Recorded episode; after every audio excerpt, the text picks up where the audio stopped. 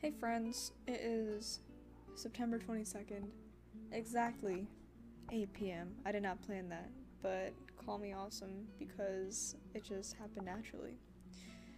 And I'm awesome. So, today was a long day. It's one of those long, awful, terrible days.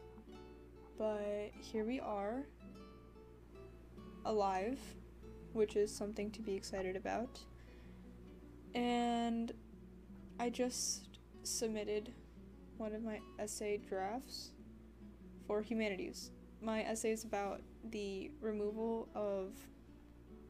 Okay, so it's about pre Columbian conquest when the Spaniards came over to the natives and, you know, destroyed civilizations and their religion. So it's the process that they did so, you know, they physically attacked and then they mentally destroyed. If that makes sense. I think it makes sense. Like they, you know, they came over, they sieged the cities and civilizations and their empires. And then that was the easy part, but like the hard part is, you know, changing their entire religion from pagan beliefs to Christianity, which was, you know, their ultimate goal. So uh, that that was that. And why am I talking about this? Oh, okay. So we read this passage, not passage, prose story um a week ago and it was a good story. I forget the name. It's the fault of the blanks. That's all I remember. I, I don't want to pull it up it's irrelevant to what we're talking about. But it's about this woman. She lives as a um she's a time traveler. She lives in modern day Mexico and she's a wealthy woman in present times, but then when she travels back in time, she's not wealthy. But she feels more connected and in tune in her past life. And in that class, we started discussing time and how time is weird. Wow, time is weird. Time is a human made construct. Yeah, it is. And I don't know, our discussion was so cool because how abstract is it that we're just naturally wired to feel time? Even if we're the only times we don't feel time is when we have nowhere to go. You know, sometimes when I like sit outside and I have nowhere to go, nothing to do, I don't know how much time has passed. Sometimes no time has passed. Sometimes a lot of time has passed. And I think that's just if we're not paying conscious attention to it at all times, then like is it even real? That's like another thing that we kind of read this week with a different story. Um, this time, um, in this story, Chac Mool, um, it was talking about reality. I think I can find a line. It was so cool.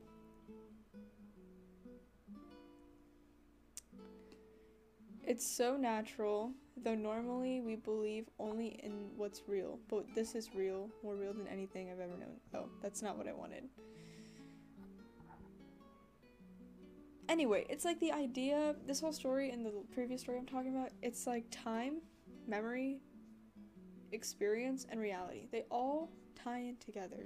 You can't experience, you can't do anything without all four of those things. Because memory, is a figment of your imagination because anytime you remember anything, it's always different from what actually happened, which is so insane. I think I have a pretty good memory, but you know, even knowing that I can't even trust myself with certain things like that, it's it's crazy. And then time, time, how do you?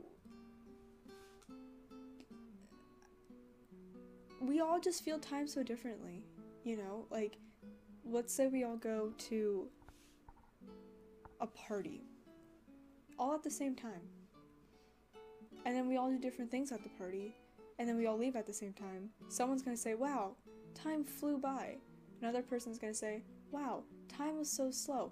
It's how we use that time that helps us interpret how we feel time.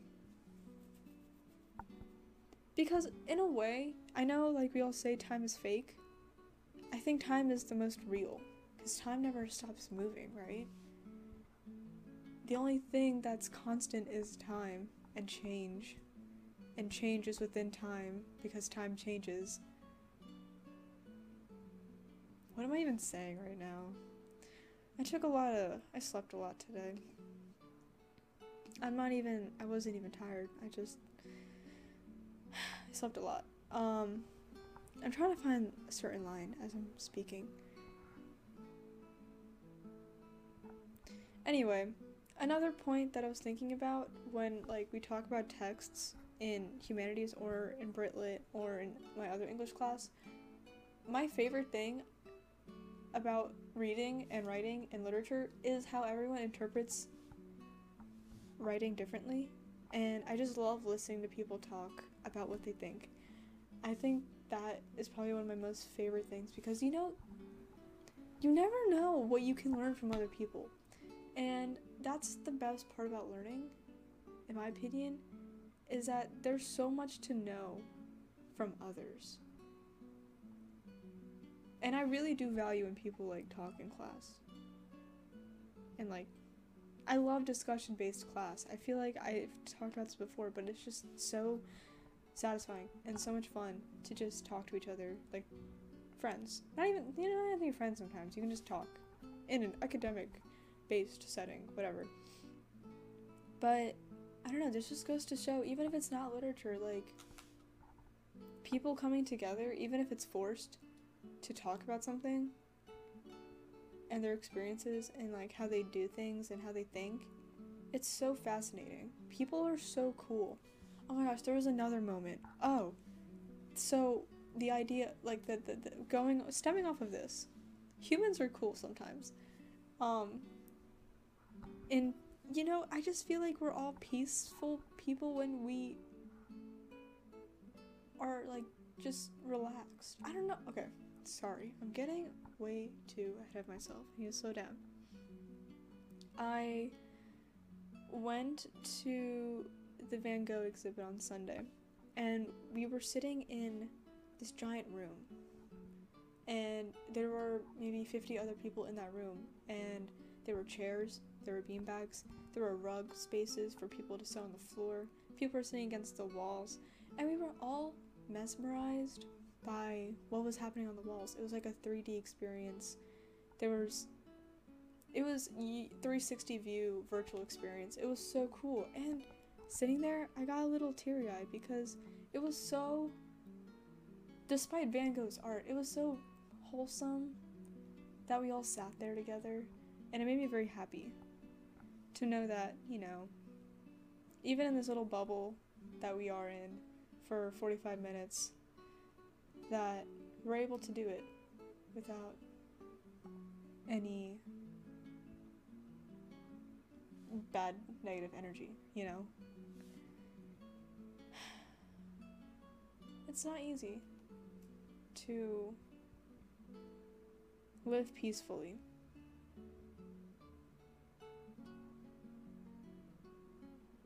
Actually, it is easy to live peacefully. Some people just make it really hard for others.